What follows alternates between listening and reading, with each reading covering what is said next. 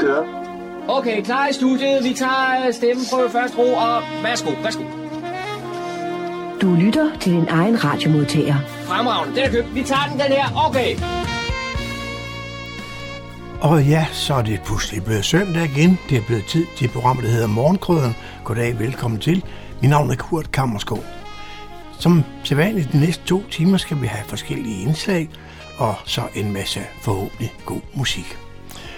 Noget af det før, vi kan lige komme med nogle, hvad skal man sige, nogle overskrifter, hvad det er, vi har med i dag.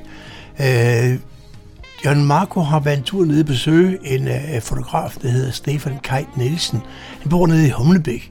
Og anledningen det var, at uh, Fredensborg Humlebæk Lokalhistorisk Forening, de har udgivet en bog, der hedder At være der. Og nogle af de fotografier, kan man sige, fotografier, der er i den bog, det er netop nogle, som øh, fotografen Steffen Kaj Nielsen har taget fra Humlebæk-området. Uh, han er cirka 70 år, tror jeg nok, det er noget med den retning, og vi skal høre lidt om hans uddannelse som fotograf og de forskellige job og ansættelser, han har haft. Det er noget af det første, vi bringer her i løbet af formiddagen. Så har John, der hedder Daniel, så har han jo også været lige kigget lidt på lokale nyheder. Han er gået ind på humleborg.dk, fundet nogle af nyhederne. Vi skal lige høre nogle overskrifter derfra også. Don Marco har også været en tur ned i, øh, til pressemødet ned i, øh, på Louisiana, en øh, ny udstilling, der er åbnet nede nu. Og jeg skal nok lade være med at sige, hvem kunstneren er. Han er japaner. Men øh, øh, jeg skal, det vil jeg afholde mig fuldstændig fra at, at, at gøre. Men jeg øh, hører øh, optagelsen fra pressemødet, øh, som John Marco har lavet her forleden dag, da han var dernede. Og så skal vi på noget så sjældent som et besøg bag scenen. Og øh, dem, vi skal besøge, øh, kan man sige, vi skal blive klogere på ved at gøre det, jeg får en snak med, det er multikunstneren, han har sagt, Niels Havsgaard. Og ja, vi ved en masse ting om ham. Han startede med at synge på dialekt, og nu er han så gået lidt mere over til at, at synge, øh, hvad skal man sige, på mere dansk, der gør, at endnu flere kan forstå, hvad det er, han siger. Og det er jo nogle gange, jeg har sagt, det der står mellem linjerne, man skal lægge mærke til, når man hører, hører ham. Og det vi skal høre i dag, vi skal blandt andet høre lidt om, hvor, hvad, hvor, hvor kommer han fra, hvor stammer han fra, og hvordan det hele det begyndte. Det kommer her sidst i udsendelsen, hvor vi har et længere indslag og et samtale med Nils Havsgaard. Og så skal jeg huske at sige også, at øh, hvis ikke du kan nå at se, høre det hele her, fordi du skal noget andet, eller du er kommet for sent ind i programmet, ja, så kan du lytte med i morgen mandag mellem kl. 18 og kl. 20. Der genudsender vi hele pivetøjet, og det, øh, hvad skal man sige, øh, gør vi så også om tirsdagen. Det er så på nettet, hvor vi har klippet musikken ud for bare at, og, kan man sige, få samtalen med øh, i, i programmet, i podcast, som Dan hans klippet til. Velkommen til. God fornøjelse. Lad os bare lægge ud med noget god musik.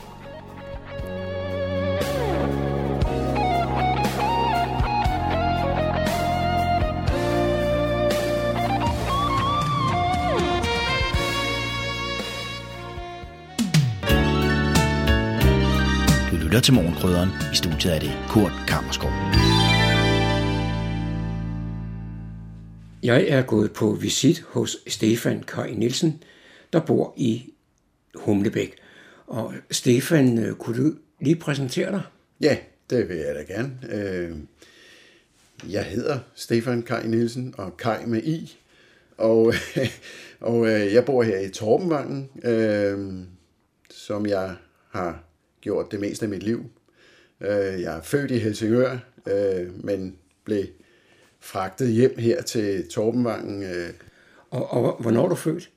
Nå, jeg er født i, i juli måned øh, 1950, så jeg er jo meget tæt på en, en rund fødselsdag, øh, kan man sige. Øh, ja. Og så har du en uddannelse? Jeg har en uddannelse, ja, det er rigtigt. Jeg er fotograf. Øh, startede øh, først med at være arbejdsdreng hos øh, bror Bernil inde på Vesterbrogade, Sorte Hest. Og efter et halvt års arbejdsdreng øh, tid, øh, så kom jeg i lære, øh, og var der tre år og to måneder. En del af din uddannelse foregik jo også i, i, i Sverige. Ja, øh, efter, øh, efter min, øh, min læretid, øh, så kom jeg på fotoskolen i Stockholm, øh, og øh, som var noget helt andet, fordi jeg er jo sådan set udlært reklamefotograf, men det er aldrig det, jeg sådan rigtig har, har ville være. Så, øh, så fotoskolen i Stockholm, det var meget reportage, reportagefotografi, og, og øh, det, det passede mig meget bedre. Jeg var desværre ikke, kom desværre ikke til at fuldføre hele uddannelsen, da den blev lukket ned øh, efter et år. Men øh, det gav mig så meget mod på tanden, så jeg vidste, at det var det, jeg skulle den vej. Og hvor har du egentlig været beskæftiget?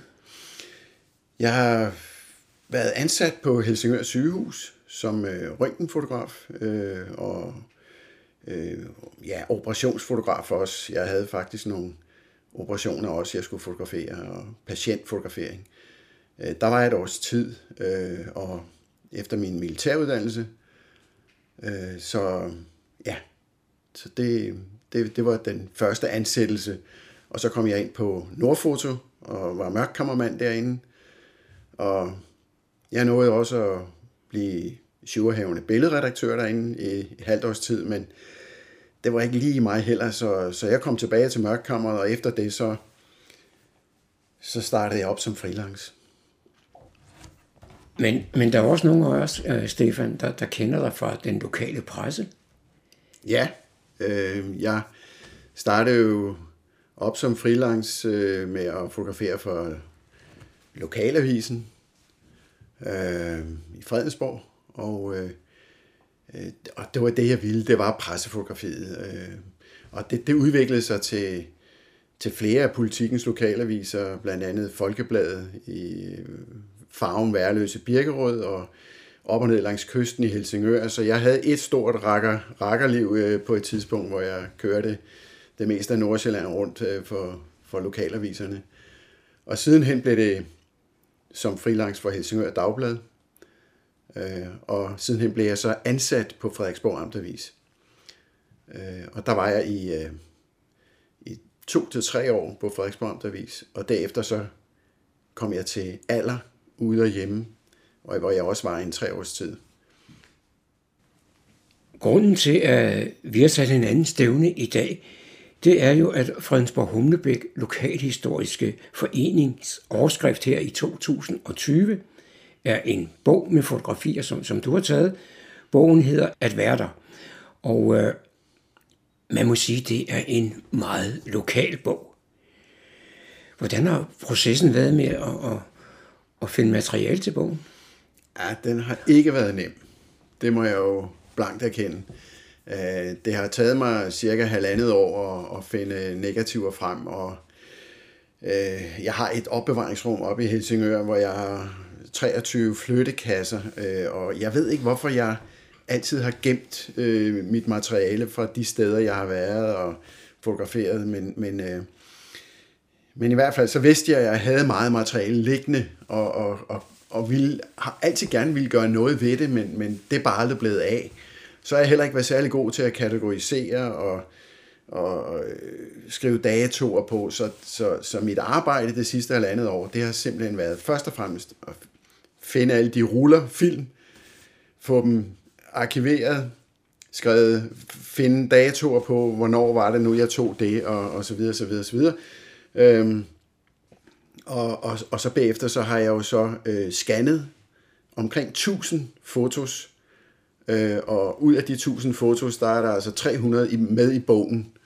Øh, så jeg har jo et, et, et, et meget større materiale, som jeg på et tidspunkt kommer til at, at, at give væk til, til arkivet i Humlebæk Fredensborg. De til mange billeder, altså godt 300 billeder, øh, Øh, hvilken periode dækker de?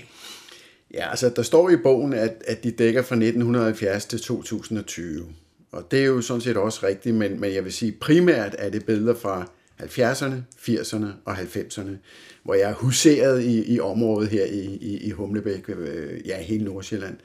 Øh, fra 1990, der, der kom jeg jo til København og startede op øh, med min med min gode makker Henrik Betir, og vi dannede Eko Pressefoto, og øh, det var jo så helt andre kunder, og jeg boede også i, i, i København på det tidspunkt. Så, så, så det er primært billeder fra, fra 70'erne, 80'erne og 90'erne. Nu har fotobogen her fået titlen At være der. Øh, hvorfor det? Ja, det har den, fordi øh, efter min reklamefotograftid, så øh, kom jeg jo på skolen i Stockholm, og, og der handlede det jo meget om at være i miljøet, at være der, og blive der, og øh, få registreret de ting, der var interessante, og, og øh, det, det, det, det, det tror jeg er ligesom titlen på, på bogen. Det er derfor, at øh, den hedder det, at være der. Det betyder meget, at, at du ja, at du, du simpelthen øh, lever dig ind i det miljø, man nu kommer til for at fotografere og, og, og lave reportage, så skal man bare være der, og man skal fornemme og, og, og så registrere. Før fortalte du mig lidt om valget. En ting er at have mange billeder, man bare kan sidde og plukke i, men der må også have været en eller anden linje, du har forsøgt at, at, at følge. Ja, det er rigtigt. Øh, jeg har, jeg har prøvet at, at, at få øh, de, øh, ja, hvad kan man sige, de, de, de miljøer med, som, som jeg synes var interessante dengang. Og det er jo for eksempel Asger Barbers Barbersalon, som jeg synes var en lille kuriositet i, i, i Humlebæk, en, en, en lokal historisk ting, som jeg allerede dengang kunne fornemme, at, at øh, det var spændende. Der er jo Stines konditori også, som, som også er en ting, som... Det, der er ikke nogen af, af tingene, som eksisterer i dag. Det er, det er faktisk ren historie, kan man sige. Øh, Øh, og der er bondemanden Paul Thomsen, som, som øh, går og pløjer sin mark, og øh, Enebærhaven, der er ved at blive bygget i baggrunden, og, og, og så videre. Så videre. Jeg, jeg, altså, jeg har altid været meget øh, interesseret i de her kontraster også, og jeg kunne jo se, at Humlebæk blev forandret. Øh, der kom jo de her øh, byggeklodser, som jeg kalder dem, øh, og, og, og, og forstyrrede øh, landbrugslivet. Det var, det, var, det var på vej ud og væk. Så, så det, det havde jeg lidt øje for allerede dengang. Udover det, så, øh, så var der også forretningslivet i, øh, i Humlebæk, som jeg også synes var spændende. Mange øh, handlende, og, og, og det var jo egentlig også i forbindelse med, med mine jobs for lokalaviserne. Der skulle jeg jo ned og fotografere den nye slagter, der måske øh, øh, skulle starte op, eller øh, Rikkes kælder, og, og, og så videre, så videre. Den nye revisor, der var kommet. Så, så, så der var mange af de billeder med også. Så var der sports, øh, sportsforeningerne også, som jeg altid har skulle tage gruppebilleder af, af, af fodboldshold og så videre, og så videre. Ikke? Og, og så tænkte jeg, så kunne det ligesom matche med, at jeg har forretningslivet, jeg har foreningslivet, øh, og, og, og sammen med Peter Heiberg, så fik vi så lavet sådan en rundtur øh, rundt i, i, i Humlebæk, øh, som starter i Sletten og slutter af i Gamle Humlebæk. En ting er at tage en stribe fotografier og vælge dem ud, der skal med i en bog. Men det at lave en bog, det er jo ikke helt det samme. Nej, det har du fuldstændig ret i. Øhm, bogen er jo ligesom øh, sat sammen af, af tre personer, øh, og det er Peter Heiberg som redaktør for, for, øh, for bogen, og grafikeren Anne-Marie Brammer, som øh, også har lavet et, et rigtig stort og flot stykke arbejde. Han har fået meget ros bogen for, for dens øh, grafiske opsætning og, og øh, layout. Så, så ja, det har været et samarbejde. En ting, som altid gør et, et stort indtryk på mig, det er, når man ser billeder fra en svunden tid. Og selvom den her tid end, endnu ikke er særlig svunden, så gør de her sort-hvide fotografier, som udgør det meste af bogen, et vældig stort indtryk på mig. Ja, øh, det forstår jeg godt. Øh, det er sjovt, at, at øh, det sort-hvide billede er, er ligesom gået hen og blevet kunstfotografi. Øh, for mange fotografer også. Øh, øh, jeg kan kun sige, at, øh, at det har det har, det har også sine omkostninger. Det, det, øh, jeg er jo egentlig glad for, at, at man nu kan sidde i, i, foran en computer og lave øh, billederne i farver, eller i sort-hvid for den sags skyld også. Men dengang, der stod man i mørkekammer. Mørkekammer, som var så giftige, så uden udluftning og øh, med kemikalier, som, som var ganske ubehagelige og gav eksem. Og det, det, men det, det er magisk på en måde med det sort-hvide billede. Utrolig magisk at se det komme frem, og hele processen er utrolig magisk. Men, men det har også haft sine omkostninger, helt klart. Miljømæssigt. Hvad er det, der gør, at vi, vi, vi falder på halen, når vi ser et sort-hvidt foto? Altså, jeg må sgu indrømme, jeg, jeg, jeg ved det faktisk ikke, fordi jeg synes også, der er mange farvebilleder, der kan være fantastiske, når man ser World Press foto eller årets pressefoto, som vi har i Presfotografforbundet. Øh, jeg synes, at, at øh, farverne kan være lige så spændende og flotte, øh, men, men ja, jeg tror, jeg tror bare, at sort-hvid er blevet til, til kunst, kunstfotografi. Du fortalte, at du nu øh, runder de 70 år. Er, er du stadigvæk aktiv fotograf? Ja, det er jeg.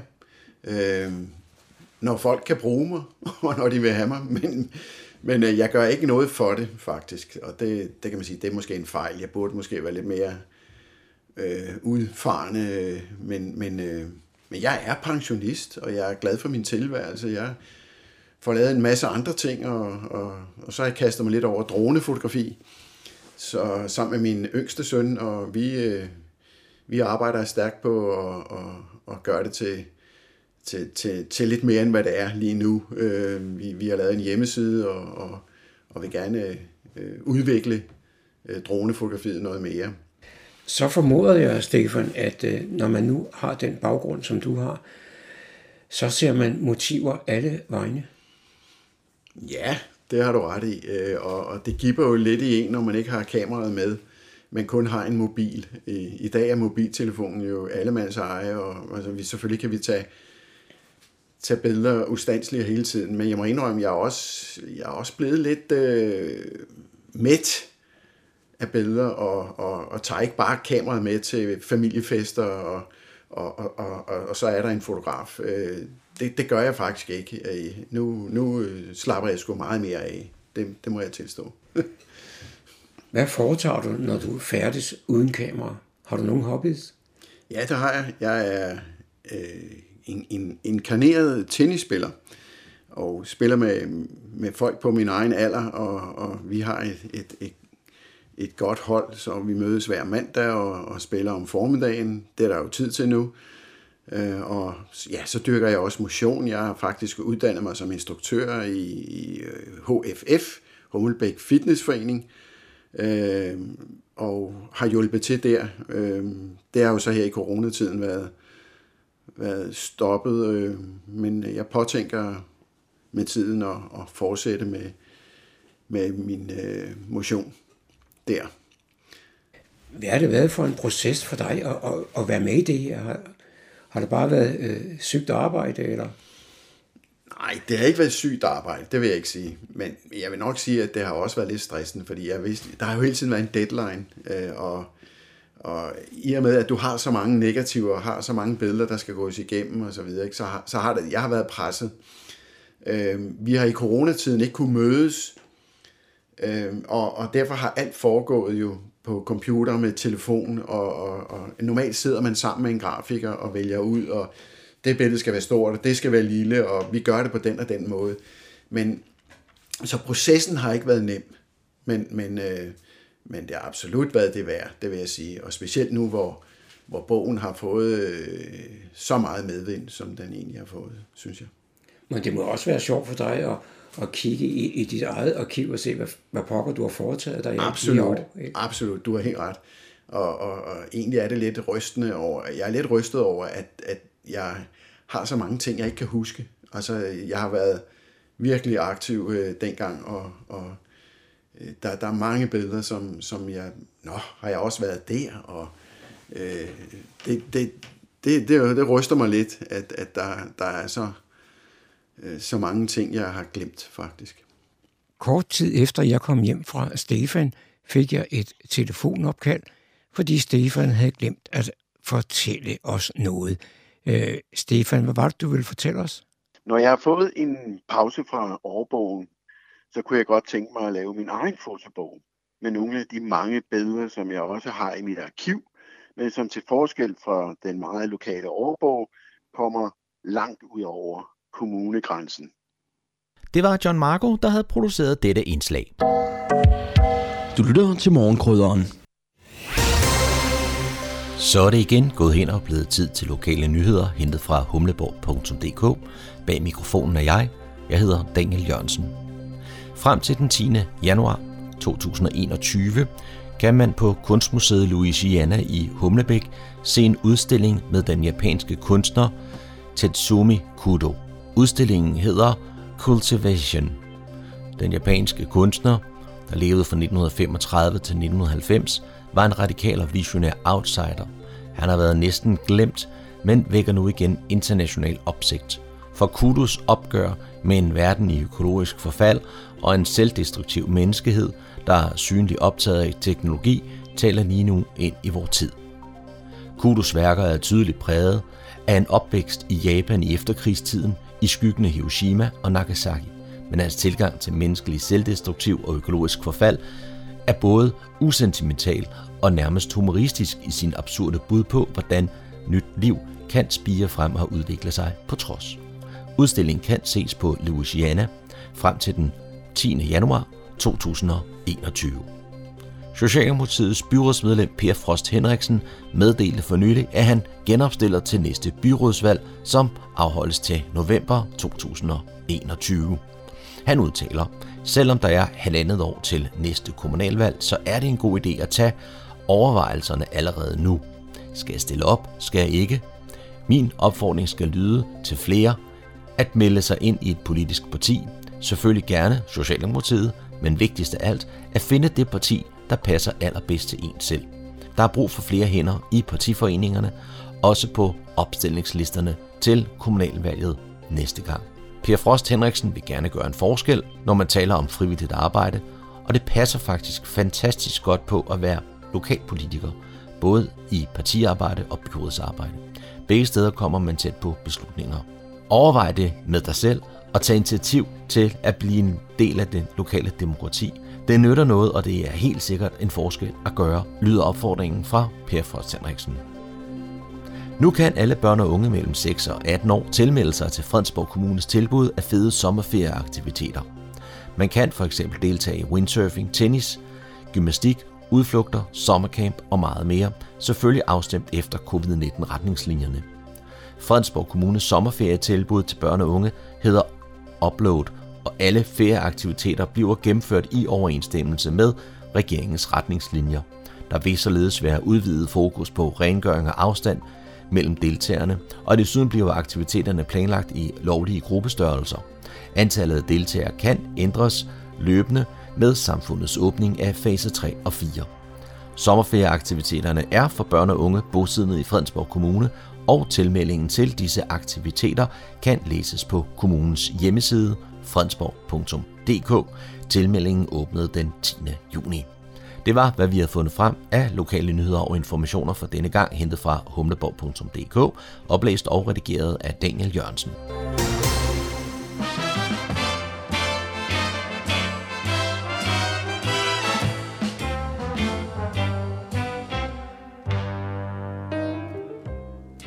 Du lytter til programmet, der hedder Morgenkrøden. En hver lighed med nogen anden eksisterende radioprogram må siges at være ren helt.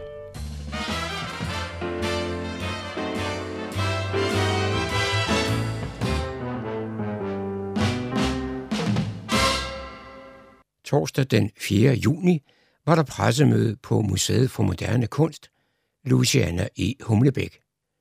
Anledningen var, at man åbnede udstillingen Cultivation af den japanske kunstner Tetsumi Kudo, der levede fra 1935 til 1990.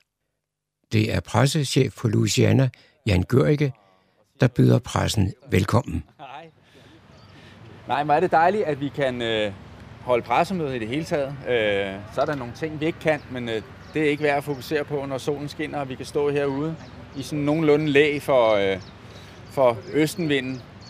Øh, Paul Erik kommer og byder velkommen, og Tine kommer og siger noget om udstillingen. Og det gør vi alt sammen herude, øh, fordi vi har jo stadigvæk en begrænsning på, øh, på 10 personer og nogle retningslinjer, som siger, at vi helst ikke skal begive os ud i, øh, i omvisninger.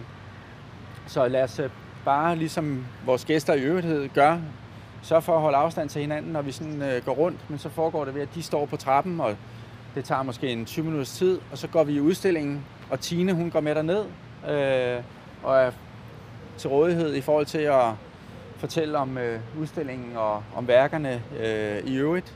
Øh, og så går vi i... Øh... Efter pressechefens velkomst tager direktør for Louisiana, Paul Erik Tøjner, ordet. Øh, der var en, der sagde til mig, at det er jo ikke et hvilket som helst pressemøde. Og, og nu er det jo sådan, at der er ingen pressemøder, der er et hvilket som helst pressemøde. Det her det er et ganske bestemt pressemøde, men jeg tror, vedkommende tænkte på, at det er det første pressemøde efter corona. Øh, og det er jo selvfølgelig, altså efter corona, øh, vi fik lov at åbne igen. Øh, og det er selvfølgelig rigtigt, men alligevel kunne jeg godt tænke mig at slå lidt på, at det er et hvilket som helst pressemøde. Fordi vi har enormt meget brug for, at øh, folk, jer, gæsterne, øh, de mennesker, der kommer på museet, de mennesker, der arbejder på museet, øh, finder ind i den form for normalitet, som vi altid bruger kunsten til at distancere os fra. Øh, der er ingen, der kan lide normalitet. Vi vil altid have autenticitet. Det har vi nu haft i, i 12, 14, 16 uger. Masser af ubehagelig autenticitet. Nu kommer vi tilbage i den vidunderlige normalitet, hvor man kan gå på museum øh, og udsætte sig selv for ikke-normalitet. Men det at gå på museum skulle helst være rimelig normalt, og det håber vi selvfølgelig på, at det bliver. I kan se, øh, hvis I kigger jer omkring, at det endnu ikke er normalt, fordi aldrig har græsset været så smukt på Louisiana. Og det er selvfølgelig, fordi der ikke er en masse åndssvage gæster, som øh, går uden for stierne og slider græsset ned til jord. Så, øh, men på Louisiana er vi sådan set villige til at ofre græsplænen øh, for et øh, lidt større publikum, end vi har nu. Det er ikke nogen hemmelighed, at alle kulturinstitutioner, ikke kun i Danmark, også i Tyskland. Jeg talte med amerikanere i går, der er ikke så mange, der er åbnet i USA, men også der, det er et generelt træk over hele verden, at, at besøgstallet ligger mellem 20 og 30 procent af det, man normalt ville forvente. Og det er jo, øh, det skal jeg ikke trætte jer med, men det er klart, det er jo en situation, der gør, at det næsten er endnu dyrere at holde åbent, end det er at holde lukket. Og hvor sjovt er det lige. Ikke sjovt, så derfor gemmer vi det til et andet, ikke hvilket som helst pressemøde. Nu til Kudo. Øh, når I kommer ned og ser Kudo, som Tine Koldstrup vil tale om om lidt, så vil I tro, at, at den er snikkereret lige ud af en syg coronahjerne. At vi har siddet og tænkt, øh, hvad er det, man har mest øh, aktuelt behov for lige nu? Det er Kudo. Det passer overhovedet ikke. Udstillingen har været undervejs. I princippet har den været på tegnebordet siden 2014. Ja. 15 stykker. Øh, der kom de første ønsker fra Tine om at lave den her udstilling. Den er lavet, øh, hvilket er en dyd i nogle museumskredse. Vi går ikke så meget ud af det herop, Men den er lavet med basis i vores samling, i det vi har to værker af Kudo i samlingen, som meget, meget sjældent har været vist. De kom ind i, i uh, Tine siger noget mere om det, de kom ind i uh, samlingen i 70'erne under en stor Japan-udstilling, og har så ligget og, og marineret et eller andet sted på nogle hylder under forsvarlige forhold. Nu er de gravet frem, og nu er der bygget en udstilling op, ikke omkring dem, men i forlængelse af deres tilstedeværelse i samlingen. Samtidig er der en, en stor international interesse, måske ikke sådan i Monet-klassen, men altså, der er en form for kult omkring Kudo. Enten har man aldrig nogensinde hørt om ham, eller også er der faktisk sådan et hemmeligt Kudo-selskab rundt omkring, som virkelig hæver brynen og kigger anerkendende på en. Øh, de kommer så bare ikke på museet nu, fordi grænserne er lukket. Men nu er I her, og nu er jeres læsere her snart, så vi er meget glade for at kunne byde velkommen. Det sidste, jeg lige vil sige, det er, at øh, og det er, når vi nu taler om samlingen, at vi har rækket lidt samling til i forlængelse af Kudo. Så når I går ud af Kudo, kommer I ind i et, i et rum med vores amerikanske popkunst. Meget, meget fine værker fra vores samling, som fortsætter i sådan en lidt opdateret generation med Michel Maceus ude på balkongen. Og så hvis man går ned i Storsal, så har man Candy Sprites store øh, John Lennon-værk, som vi har sat op, øh, og så man får en sjov bevægelse fra den her nouveau realisme slash pop kudo ind i den amerikanske pop, ud i en mere moderne øh, popkulturel kontekst, som øh, Maceus og Brights repræsenterer. Men det er kun, hvis I, ja, I går nok derned, fordi det er ret dragende ting.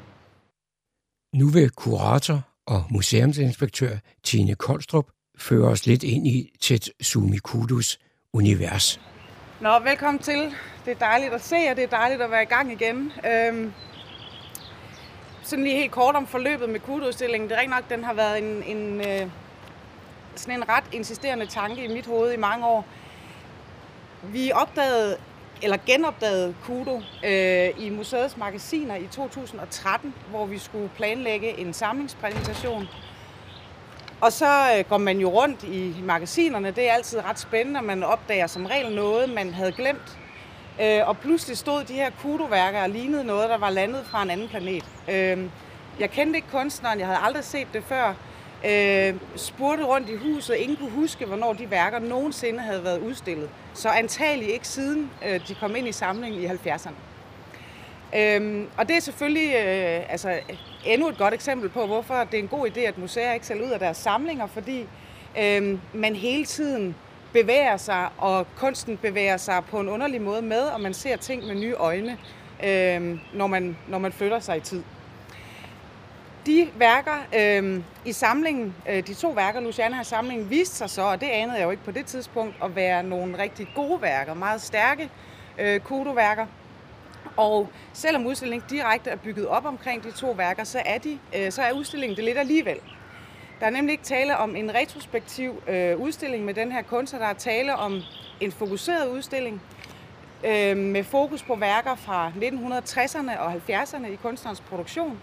Og øh, koncentreret om en særlig type øh, af værker, øh, nemlig små øh, kultiveringsmiljøer, kunne man kalde det. Små indelukker, hvor vi finder øh, kombinationer, bizarre, groteske øh, og hysterisk morsomme øh, kombinationer af kropsdele, natur og teknologi. Øh, og, og det er en type værker, som kunstneren selv kaldte for små modeller eller små maketter af øh, vores nye økologi. Øh, og de ligner noget, øh, ja, som er lavet i går. Ikke kun fordi vi nu alle sammen har corona øh, i hovedet, men fordi Kudo griber fat i, øh, altså både æstetisk og tematisk, øh, griber han fat i, i nogle spor, eller formulerer forud for sin tid nogle spor, som er helt aktuelle i, i samtidskunsten lige nu. Øhm, værkerne er assemblager, hvor han kombinerer fundne genstande med modellerede genstande. Der er masser af syntetiske plastikmaterialer. Det er farvestrålende små øh, mikroverdener. Øh, og det er en række æstetiske greb, det her med at, at lave assemblager, øh, det her med at indrette små verdener i vitriner, det ser man overalt lige nu i samtidskunsten. Øh, Øh, og så er der tematisk, altså det her med, at han tematiserer vores nye økologi. Lige nu taler vi jo alle sammen om, om klimaforandringer og det, og det antropocene. Det antropocene er jo blevet sådan et buzzword for, at øh, vi selv har været med til at påvirke øh, klodens klima og miljø. Og Tatsumi Kudo er altså ude allerede i 60'erne øh, og de tidlige 70'ere og formulerer den her øh, bevidsthed meget, meget øh, tydeligt øh, og præcist. Og han skildrer en, en ret sindssyg situation, hvor øh, menneskekroppen er gået i opløsning. Der er kun fragmenter af kroppen tilbage, og de her kropsfragmenter lever så videre øh, i nye symbioser, hvor de vokser sammen med planter, de vokser sammen med teknologi. Og kigger man rundt på kunstscenen, men også litteraturen, øh, samtidsfilm, øh, så er der masser af øh, kunstnere lige nu og tænkere, som funderer over det her nye forhold mellem natur, teknologi og krop. Man taler om bioteknosfæren, man taler om øh, dark ecology, altså en mørk økologi, øh, og så er der det antropocene og en masse øh, underteorier i det her felt. Så Kudo er, er sjov at tage fat i nu, øh, og på en eller anden måde kan man først se ham nu. Altså de temaer, han arbejder med, har ikke været så aktuelle, øh, simpelthen i, i 80'erne og 90'erne og 0'erne, som de er i dag. Han vil for mange være et, et nyt bekendtskab, øh, som Proleg også var inde på. Han har været sådan lidt en kunstnernes, kunstner, en lidt hemmelig figur øh, i nogle årtier. Øhm, og helt kort om ham, altså han er født i 1935 og døde i 1990, øh, kun 55 år gammel af cancer. Han kommer ud af en helt vild eksperimenterende avantgarde-scene i Tokyo øh, i slutningen af 50'erne og 60'erne, hvor den generation af kunstnere, der var, var børn, da atombomben faldt, øh, de øh, altså reagerer med, med voldsom kritik af, af alt det bestående. Både den japanske træhed og konservatisme, men også den enorme vestlige dominans, øh, Japan oplevede efter 2. verdenskrig. Øhm, i 62 fik han et, øh, i dag vil man sige et legat, eller tildelt et residency øh, til at læse i Paris et halvt år. Han blev hængende. Han ville egentlig have været videre til USA. Det ville de fleste japanske kunstnere på det her tidspunkt. Øh, Europa var den gamle verden. Øh, Amerika var den nye verden. Øh, men han blev så hængende i Paris og opbyggede en karriere i Europa. Øh, i, I ja, over 20 år havde han base i Paris. Udstillingen kan ses frem til den 10. januar 2021. Så vil jeg også lige gøre opmærksom på, at museet har nye åbningstider, nemlig fra mandag til fredag fra kl. 9 til kl. 23, samt søndag fra kl. 9 til kl. 18.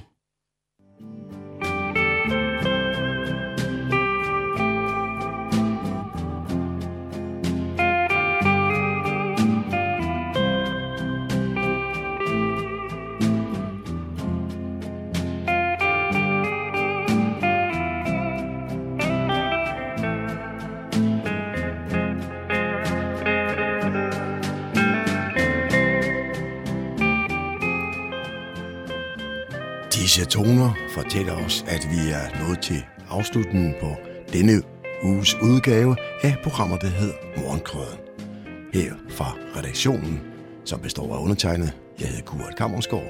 Ja, der siger jeg tak for nu, og på genhør en anden god gang.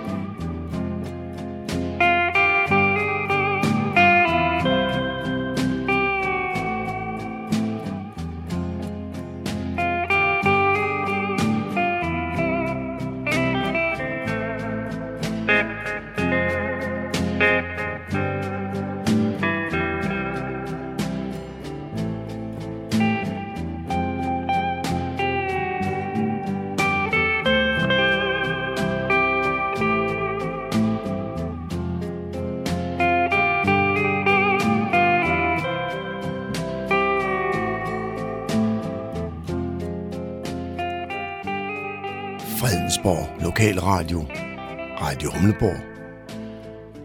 Nordsjællands mest voksne lokalradio.